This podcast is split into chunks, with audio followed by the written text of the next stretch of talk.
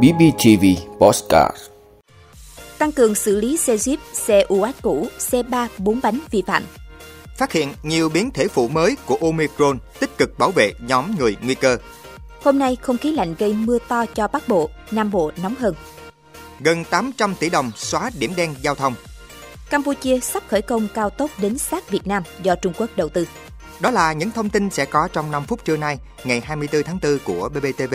Mời quý vị cùng theo dõi. Thưa quý vị, thực hiện chỉ đạo của Cục Cảnh sát Giao thông Bộ Công an và Giám đốc Công an tỉnh Bình Phước, tới đây lực lượng Cảnh sát Giao thông toàn tỉnh sẽ tăng cường kiểm soát và xử lý các loại xe Jeep, xe u UAT cũ, xe ba bánh, bốn bánh, vi phạm trật tự an toàn giao thông. Mới đây, Phòng Cảnh sát Giao thông Công an tỉnh đã tuyên truyền và triển khai làm cam kết không vi phạm đối với người lái xe ba gác trên quốc lộ 14. Trước mắt, lực lượng cảnh sát giao thông sẽ điều tra cơ bản, nắm danh sách, số lượng các loại xe tự chế, xe không có giấy tờ hợp pháp, qua đó tuyên truyền và triển khai làm cam kết không vi phạm đối với chủ xe và người điều khiển phương tiện. Thực tế cho thấy, đa số đối tượng chạy xe ba gác đều có hoàn cảnh kinh tế khó khăn. Chưa có số liệu thống kê chính xác về số lượng xe và số gia đình có thu nhập chính bằng nghề lái xe ba gác. Tuy nhiên, thực tế, phần lớn xe ba gác không có giấy tờ hợp pháp. Theo quy định, những xe này sẽ không được lưu thông và khi phát hiện sẽ bị lực lượng chức năng tịch thu. Không thể phủ nhận tiện ích của các loại xe ba gác trong đời sống hàng ngày. Tuy nhiên, xe không có giấy tờ hợp pháp, xe độ chế tham gia giao thông là vi phạm pháp luật và có nguy cơ gây tai nạn rất cao. Thực tế, khi xử lý các loại xe này sẽ ảnh hưởng tới một bộ phận người dân. Dù vậy, cần phải thường tôn pháp luật để đảm bảo sức khỏe tính mạng con người vẫn là trên hết, trước hết. Thưa quý vị, liên quan đến tình hình dịch Covid-19, tính trong 7 ngày gần đây nhất từ ngày 17 đến ngày 23 tháng 4, số ca Covid-19 mới trên cả nước đã tăng thêm 13.701 ca, đưa tổng số ca mắc từ đầu dịch đến nay lên 11 triệu 544.777 ca. Bình quân cứ 1 triệu người có 116.669 ca nhiễm. Đáng chú ý, sau gần 4 tháng không có bệnh nhân tử vong, ngày 22 tháng 4, nước ta ghi nhận ca tử vong do Covid-19 ở Hà Nội. Đến nay, tổng số ca tử vong do Covid-19 tại Việt Nam là 43.187 ca, chiếm tỷ lệ 0,4% so với tổng số ca nhiễm. Sở Y tế thành phố Hồ Chí Minh cũng vừa cho biết, từ các mẫu bệnh phẩm giám sát dịch tễ trong cộng đồng của Trung tâm Kiểm soát bệnh tật thành phố Hồ Chí Minh và Viện Pasteur thành phố Hồ Chí Minh, thành phố đã phát hiện các biến thể phụ mới của Omicron gồm XBB.1.5, XBB.1.9.1, XBB.1.16 và XBB.1.16.1. Trước tình hình số ca mắc Covid-19 tăng nhẹ so với trước đây, Sở Y tế thành phố Hồ Chí Minh đã chỉ đạo ngành y tế thành phố kích hoạt trở lại chiến dịch bảo vệ người thuộc nhóm nguy cơ. Chiến dịch này sẽ được triển khai quyết liệt trong 2 tháng 5 và 6 năm 2023.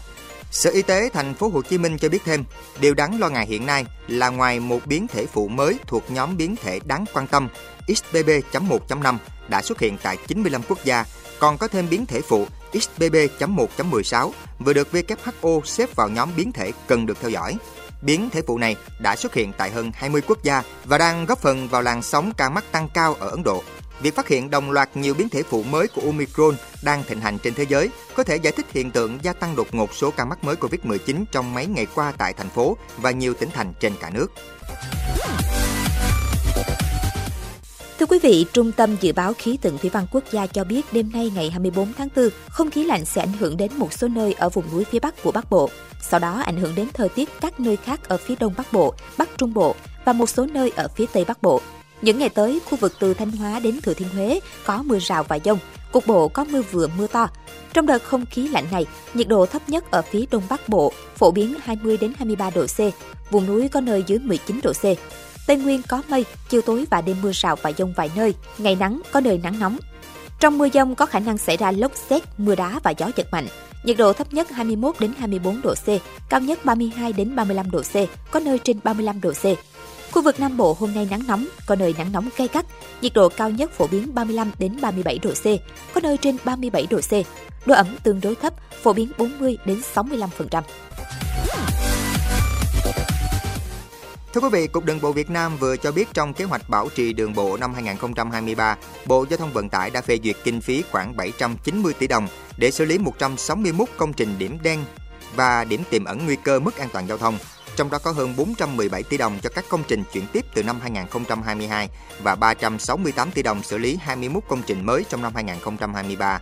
Cục đã chỉ đạo các khu quản lý đường bộ, các sở giao thông vận tải khẩn trương xử lý hoàn thành các điểm đen tai nạn giao thông chuyển tiếp từ năm 2022 đang xem xét cho phép xử lý 8 điểm đen, 3 điểm tiềm ẩn tai nạn giao thông do các khu quản lý đường bộ Sở Giao thông Vận tải trình.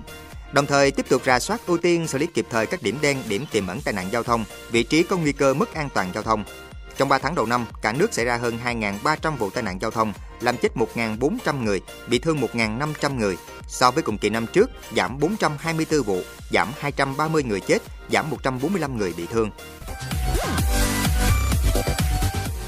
Thưa quý vị, Bộ Giao thông Công chính Campuchia vừa cho biết đang triển khai các phần việc cuối cùng cho việc khởi công xây dựng tuyến đường cao tốc mới vào tháng 6 năm 2023.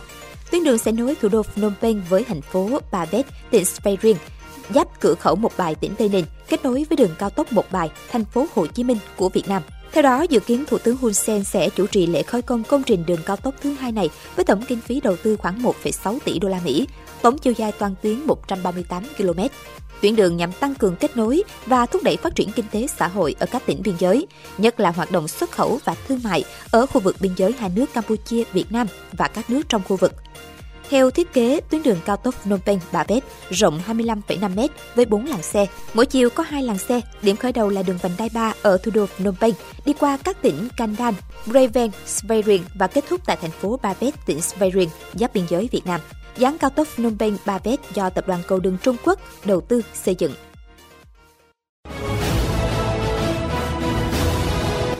Vị đã luôn ủng hộ các chương trình của Đài Phát thanh truyền hình và báo Bình Phước. Nếu có nhu cầu đăng thông tin quảng cáo ra vặt, quý khách hàng vui lòng liên hệ phòng dịch vụ quảng cáo phát hành số điện thoại 02713 887065. BBTV vì bạn mỗi ngày.